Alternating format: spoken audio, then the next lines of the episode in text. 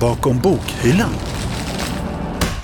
Klichéerna är många, allt ifrån den sexiga assistenten till den hypervirile manliga kollegan. Ja, jag vet inte riktigt ens om jag vill fortsätta här.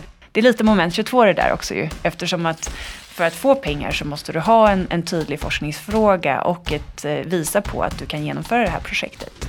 Sen när den väl kommer ut då kan man nästan känna så här, jaha, allt det här hårda arbetet och okej, okay, här är den, det är skönt och nu kan jag få kommentarer och hoppas att eh, den mottages väl och sådär.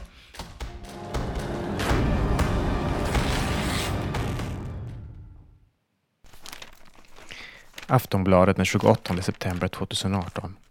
Arbetsplatsen påverkar risken för skilsmässa. Det visar en studie där forskare vid Stockholms universitet har analyserat det som ingick i heterosexuella äktenskap i Danmark mellan åren 1981 och 2002.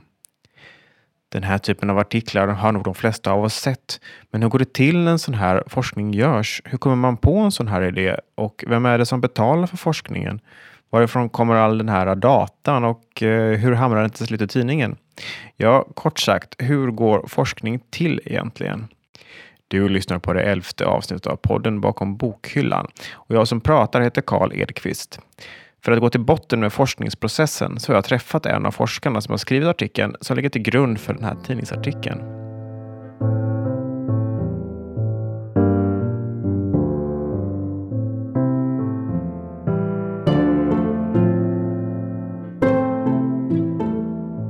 Arbetsplatsen påverkar risken för skilsmässa. Könsfördelning på din arbetsplats påverkar sannolikheten eh, för att du skiljer dig. Högutbildade män löper störst risk att kasta in ringen.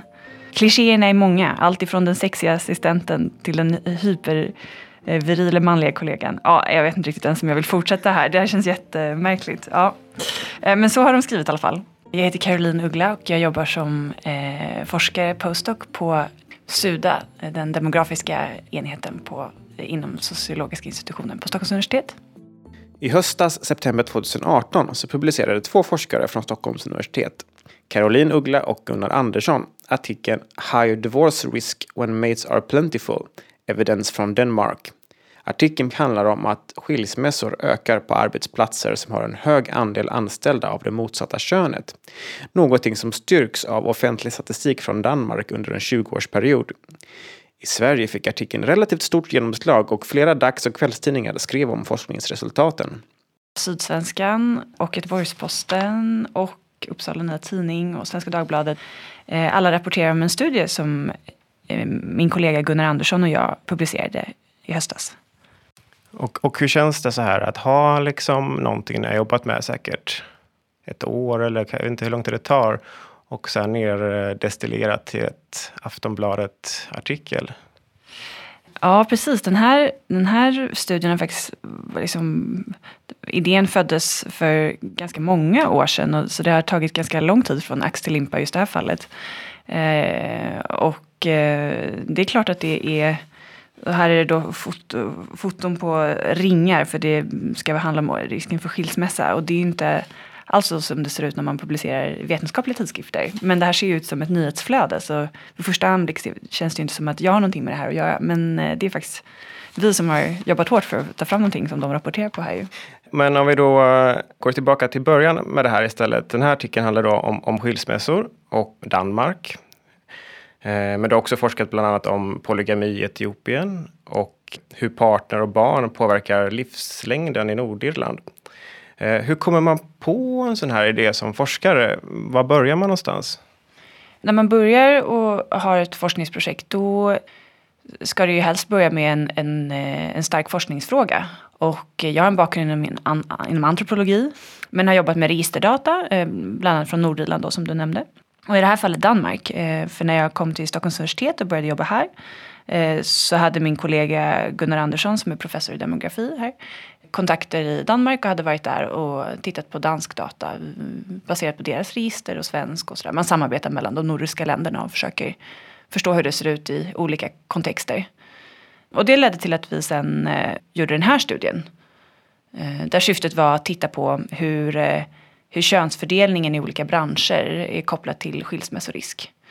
Och könsfördelning är en ganska mm, basal demografisk eh, faktor. Alltså man kan titta på hur, hur befolkningen ser ut, var, om det finns många gamla eller många unga, hur folk bor, hur de flyttar och föds och dör. Och så kan man ju titta på antalet män och kvinnor i olika eh, grupper eller områden eller så. Och det vill vi göra här och, och koppla det till skilsmässorisk. Eh, så det var det vi gjorde. När ni sitter och, och liksom formulera liksom vad, börjar ni då i materialet, här har vi massa eh, demografisk statistik och, och, vad är intressant i den här eller, eller börjar ni eh, eh jag har läst med intressanta artiklar om jag tycker att det finns en lucka i, i... Ja, precis. I alla processer som är eh, forskningsprojekt, alltså oavsett om det är en, en C-uppsats egentligen eller om det är eh, någonting mer komplicerat sen eh, så, så ska man ju ta avstamp från den, den existerande litteraturen. Så, så då läser man litteraturen och så, så, hittar man förhoppningsvis någon lucka där, där man tycker men just det här, det här vet vi faktiskt ingenting om. Okej, vi vet hur det ser ut i det här fallet, i det här landet eller den här tidsperioden och så. Um, så, så snarare än att bara titta på demografisk statistik så vill man titta kanske på eh, publicerade studier och så. Och, och sen hitta en, dat, en data och en, liksom, en källa man kan använda som är som, som passar den forskningsfråga man har valt.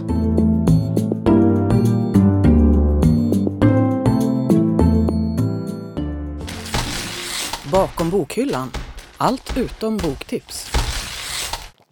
Eh, den här typen av offentlig data som skilsmässor är ju någonting som staten då, Danmark i det här fallet, samlar in och håller koll på och som sedan då forskare kan få tillgång till.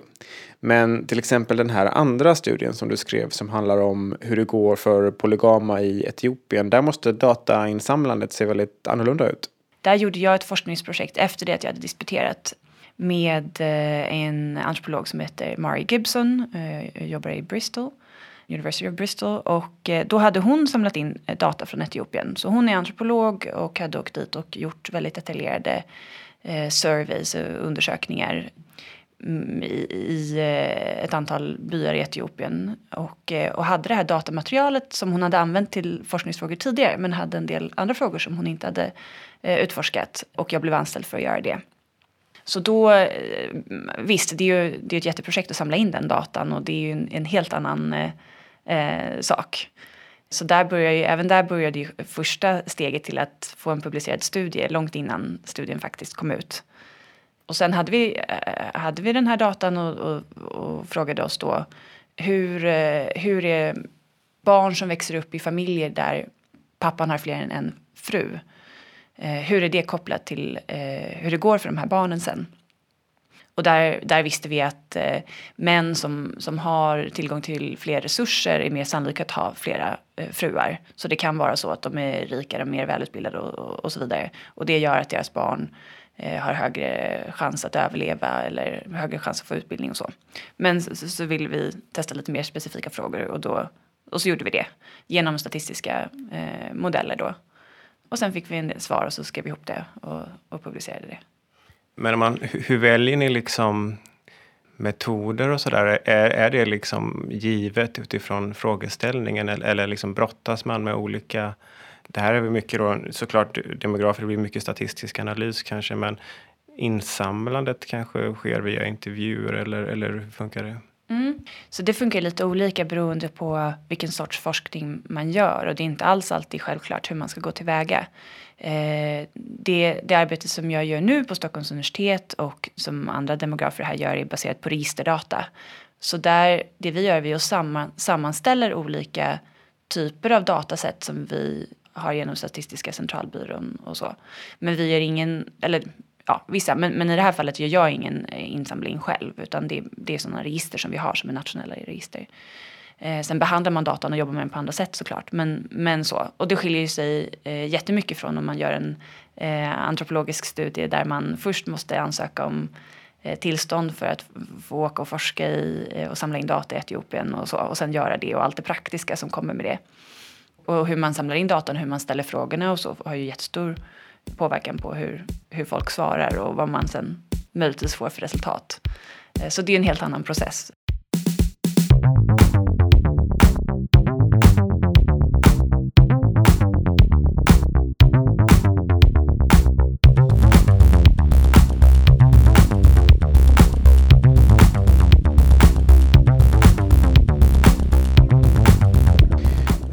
Pengarna då? Hur är det egentligen? Är det universitetet som betalar för de här resorna till Etiopien och till löner? Eller hur funkar det? Ja, om man, om man är i ett, i ett stadie där man, man pluggar och så har man insett att man tycker det här är rätt kul och man har insett att folk här forskar och man skulle vilja fortsätta med det. Då, eh, då ska man ju hålla utkik efter en doktorandplats kanske. Eh, det stadiet som jag är nu, efter doktorandtiden, när man har disputerat, då kan man söka ofta postdoc-tjänster och de kan vara finansierade av personer som har sökt anslag och har en idé om vad de vill göra och vill anställa någon som eh, kan göra det helt enkelt. Så det kan, man kan antingen vara finansierad av eh, olika stora anslag som är forskningsprojekt kan man säga då. Och då finns det stora nationella eh, vetenskapsrådet, Forte, eh, Riksbankens jubileumsfond och så vidare. Eh, och det är svårt och det är hård, konkurrens och vi lägger mycket tid på att söka anslag. Och hur, när i processen gör man det här ungefär? Det måste vara ganska tidigt egentligen. Om precis, om vi pratar om eh, forskningsprocessen, eh, då kommer ju förhoppningsvis pengarna först. och sen, eh, eller forskningsfrågan kan ju leda till, man kan ju ha en, en, forskningsfråga, det är lite moment 22 det där också ju, eftersom att för att få pengar så måste du ha en, en tydlig forskningsfråga och ett, eh, visa på att du kan genomföra det här projektet. Men vill man börja forska då, är det ju ofta, då gör man ju ofta det som doktorand och då är det en utbildning också. Så då lär man ju sig metoderna som man behöver och då tar ju det ett par år och man är inne i en miljö där man eh, förstår lite grann hur det fungerar undan för undan.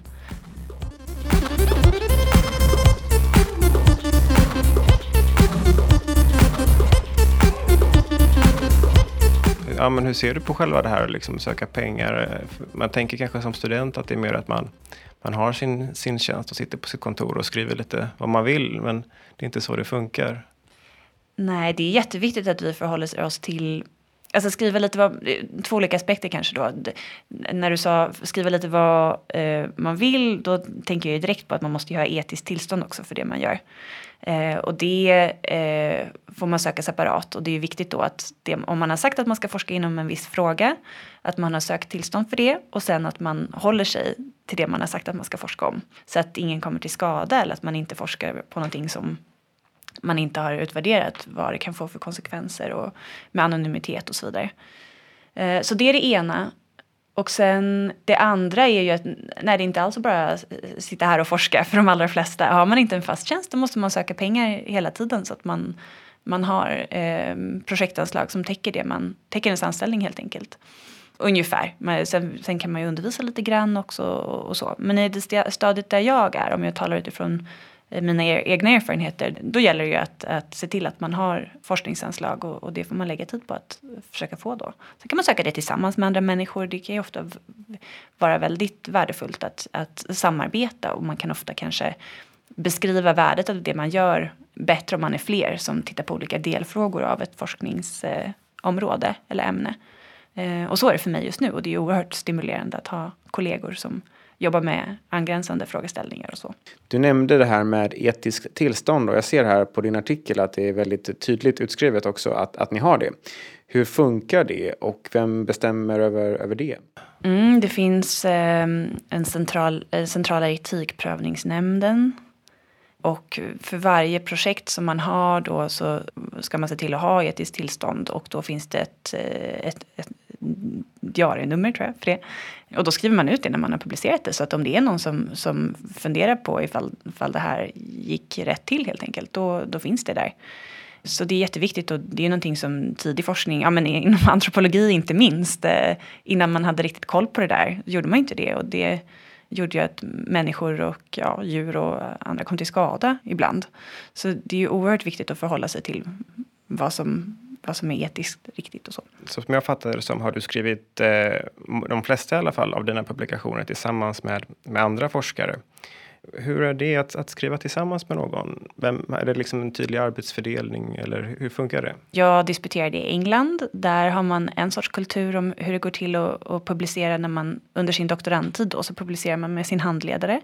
Eh, men då är ofta studenten första författare. Så någonting om man inte känner till så mycket om forskning så spelar det också roll då var någonstans i författarlistan man är och det kan vara en, det är en indikation på Eh, inte alltid om vem som har gjort vad, men vem som har gjort mest. Men det där varierar också inom, inom olika discipliner. Tar man eh, medicinsk forskning till exempel då, och, och, stora labb där väldigt många personer har varit involverade på olika sätt. Och ofta väldigt många som man publicerar tillsammans med. Eh, Medan jag tror att man kan säga i alla fall för demografi och sociologi i Sverige att det är vanligare att, att doktorander publicerar själva, ibland med sin handledare eh, och ibland med andra. Men, och sen då när man, när man har lärt sig en del om hur det går till att forska och så länge man har pengar att forska och man har eh, etiskt tillstånd att göra det man, man gör, då finns det faktiskt en enorm frihet att, att samarbeta med folk. Och det är bland det bästa jag tycker alltså med forskning. Att man kan ha en idé för någonting och eh, prata med andra och eh, som kanske kan lite mer om det där eller har någon data som passar det eller kan eller har gjort något liknande tidigare. Och så kan man komma på någonting och genomföra det och skriva ihop det och publicera det i alla fall skriva ihop det, alltså relativt snabbt. Ehm, så, publicering kan ta lång tid från det att man skickar in det första gången tills att det kommer ut. Men det är oerhört berikande och, och jätteroligt. Ehm, och eftersom att forskning, det är ju ett, det är lite som ett skrå, det är liksom ett yrke som man lär sig. Och därför är det jätteviktigt tidigt och även liksom längre upp på de som har kommit eh, längre i karriären. Eh, att samarbeta med folk, att få kommentarer på det man gör det kan jag faktiskt nämna att det var en av de sakerna som förvånade mig i början. Att folk, när man satt på seminarier, så där, att folk alltid hade följdfrågor på hur, hur saker och ting hade gjorts och sådär. Och i bästa fall blir det ju en jättebra och stimulerande debatt när man verkligen får tänka till om man har använt de metoder eh, som är mest lämpliga för att svara på det man vill och varför man egentligen ställer frågan från första början och så vidare. Men om man tänker hur det går till rent praktiskt. Eh, inte så att man sitter i ett grupprum och, och, och liksom skriver varannat ord, utan det är mer uppdelat eller, eller och mer kanske lät det som eh, man har olika input kanske. Ja, så jag skulle kanske eh, skilja på eh, samarbeten där man har som en formell roll, till exempel en doktorand och en handledare. Eller någon som är i ett postdoc-projekt och anställd av någon som är mer senior och som har en idé om eh, vad som behöver göras till exempel. Så det är ena sortens arbeten. Och där, där kan man väl kanske generellt säga att, att om man är doktorand eller student att man då är man den som är liksom huvudansvarig för att skriva ihop det och så får man input och feedback från sin handledare som på, mm, på drafts och så, så skickar man tillbaka och så tänker man och sådär. Och sen andra samarbeten där, där man kanske bara bestämmer sig för att göra en studie tillsammans med någon. Eh, och, och då kan ju det där se ut lite hur som helst. Men det är sällan som man sitter bredvid varandra, i alla fall i min erfarenhet, och skriver så. Utan man skickar fram och tillbaka eh, ett dokument eller man har, man har haft eh, intensiva diskussioner om hur, hur man bäst ska lägga upp det och vad man ska titta på och så.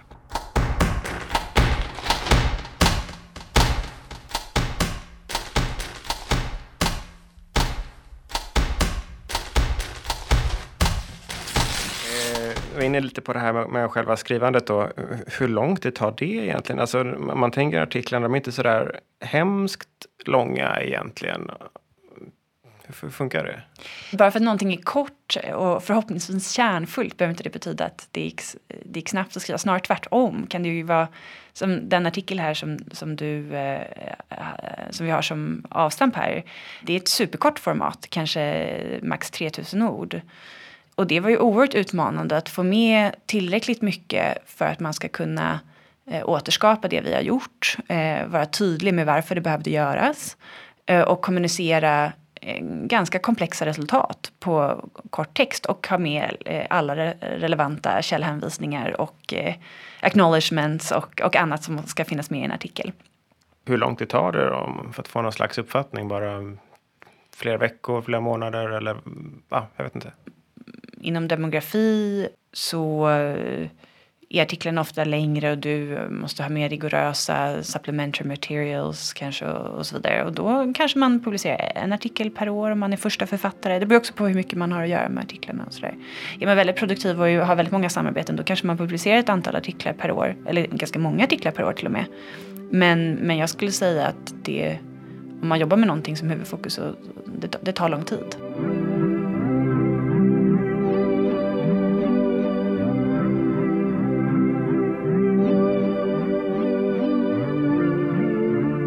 Ja, om man då tänker att artikeln är klar, eh, vad, vad händer sen? För sen ska det ju publiceras någonstans. Och eh, hur har du resonerat där?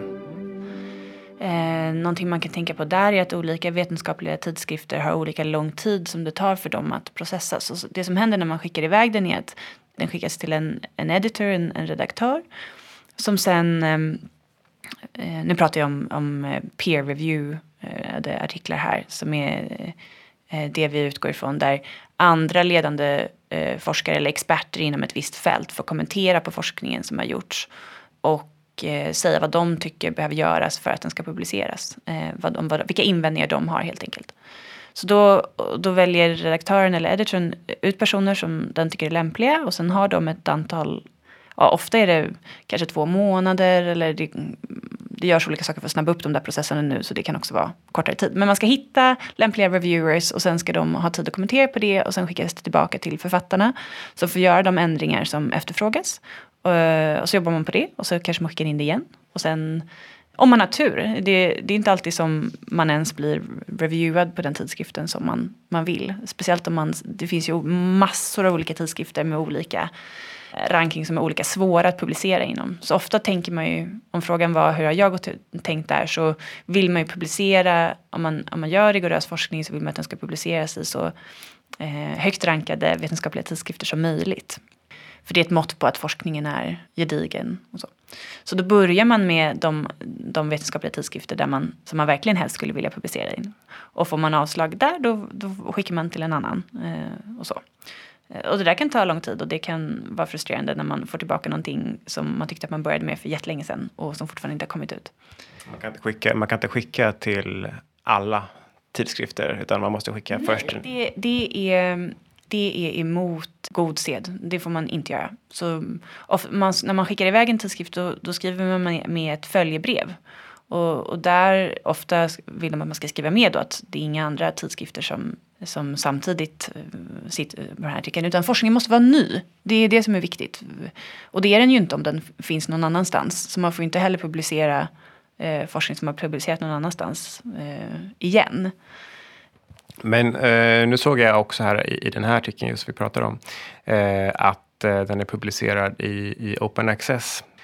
Var det ett, ett medvetet val eller, eller, var det för att det var den här tidskriften ni var intresserade av? Eller hur gick det till? Eller hur resonerar du allmänt kring Open Access? Ja, jag tycker att Open Access är jätteviktigt och eh, försöker publicera Open Access i alla fall jag kan. Varför jag säger så är för att det är dyrt att göra det ofta. Det finns eh, tidskrifter som, som bara är Open Access.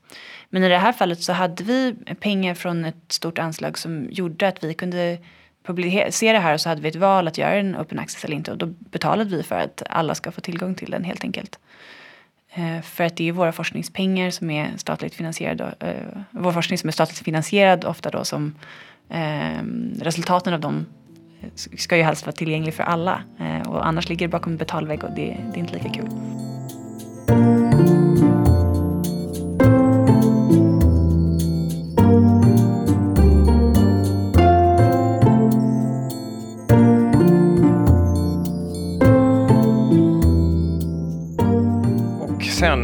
När den väl har gått igenom eh, peer review, eh, sakkunnig granskning eh, och levererats och, och publicerats. Hur känns, hur känns det då? Vad, vad, vad gör man då? Liksom?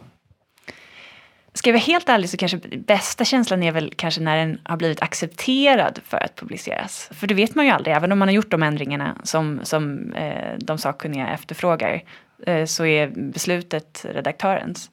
Men, för, men då hoppas man ju, så när man har fått det där e-mailet som säger hej, ja men nu har vi accepterat eh, din artikel. Det är, det är bästa känslan. Sen när den väl kommer ut då kan man nästan känna så här, jaha, allt det här hårda arbetet och okej, okay, här är den, det är skönt och nu kan jag få kommentarer och hoppas att eh, den mottages väl och sådär. Men det är ju inte slut när forskningen är klar och publicerad, utan då ska den förhoppningsvis användas igen och citeras i annan forskning. Det är en viktig del av det vetenskapliga samtalet mellan forskare och någonting som mäts för att avgöra hur stort genomslag forskningen har haft. Det går också att mäta hur omskriven en forskningsartikel är i medier och till exempel på Twitter.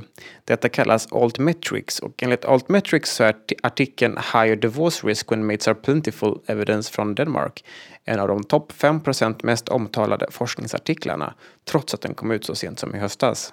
Eh, om man vill satsa på en akademisk karriär, då är det viktigt att publicera vetenskapliga studier i, eh, i tidskrifter som har så, eh, så hög ranking som möjligt. Och det är också baserat, de här rankingsen är baserat på hur, hur ofta studier från de tidskrifterna citeras. Och sen vill man ju då såklart att, att det arbete man har gjort är grund för annat arbete eller nämns i annan forskning och det är ju vad en citering är. Så visst, det är viktigt om man vill visa att ens forskning har varit relevant. Inom den akademiska världen, sen kan ju forskning vara relevant för att den appliceras i verkliga livet. Men visst, man vill ha citeringar och det är ju jättekul att bli citerad om man tycker att eh, någon, annan, någon annan har sett vad jag har gjort. Någon annan har, eh, har läst och eh, tar avstånd från det här och säger okej, okay, det där var bra, det ni kom fram till. Och, okay, och till slut då, när det här hamnar i, i Aftonbladet till exempel, hur, hur, går det till? Det finns ju någonting som heter den tredje uppgiften, alltså att nå ut eh, till, till allmänheten med sin forskning. Eh, hur är det när journalisterna hör av sig? Då kan de ringa upp och fråga vad tyckte du, vad förvånade dig med din artikel och sådär. Och då är det ett helt annat sätt att eh, försöka kommunicera det än att, hur man kommunicerar eh, till andra liksom inom, inom vetenskapen. Så. Just i det här fallet eh, som har att göra med skilsmässa då var det någonting som kanske eh, många journalister trodde eh, skulle intressera många. Då får man också komma ihåg att vad som intresserar journalister kanske inte alltid är samma sak som intresserar eller varför man gjorde studien till att börja med. Men det är klart att det är bra om man kan försöka hitta eh, var de gemensamma intressena ligger och vara så tydlig som möjligt även om man måste eh, simplifiera lite grann och eh, plocka fram vissa delar av resultaten när man, när man pratar med folk, eh, när man gör tredje uppgiften. Så.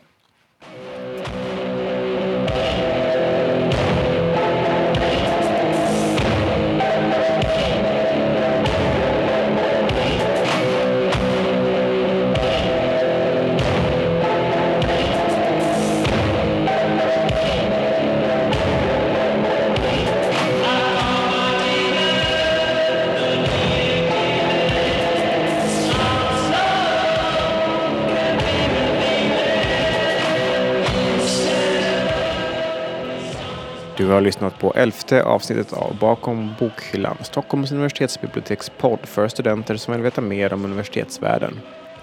Vi som gör podden är Urban Göransson, Julia Milder och så jag, Karl Edqvist, som du har hört i detta avsnitt.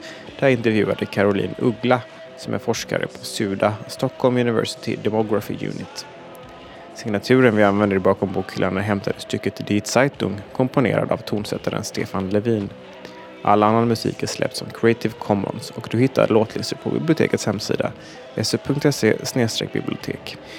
Där hittar du också fler avsnitt samt kontaktinformation till oss som gör podden. Så skicka gärna frågor, önska teman eller skriv bara ett glatt tillrop för att bevisa att du har lyssnat ända hit. Om två veckor kommer nästa avsnitt. Vi ses då.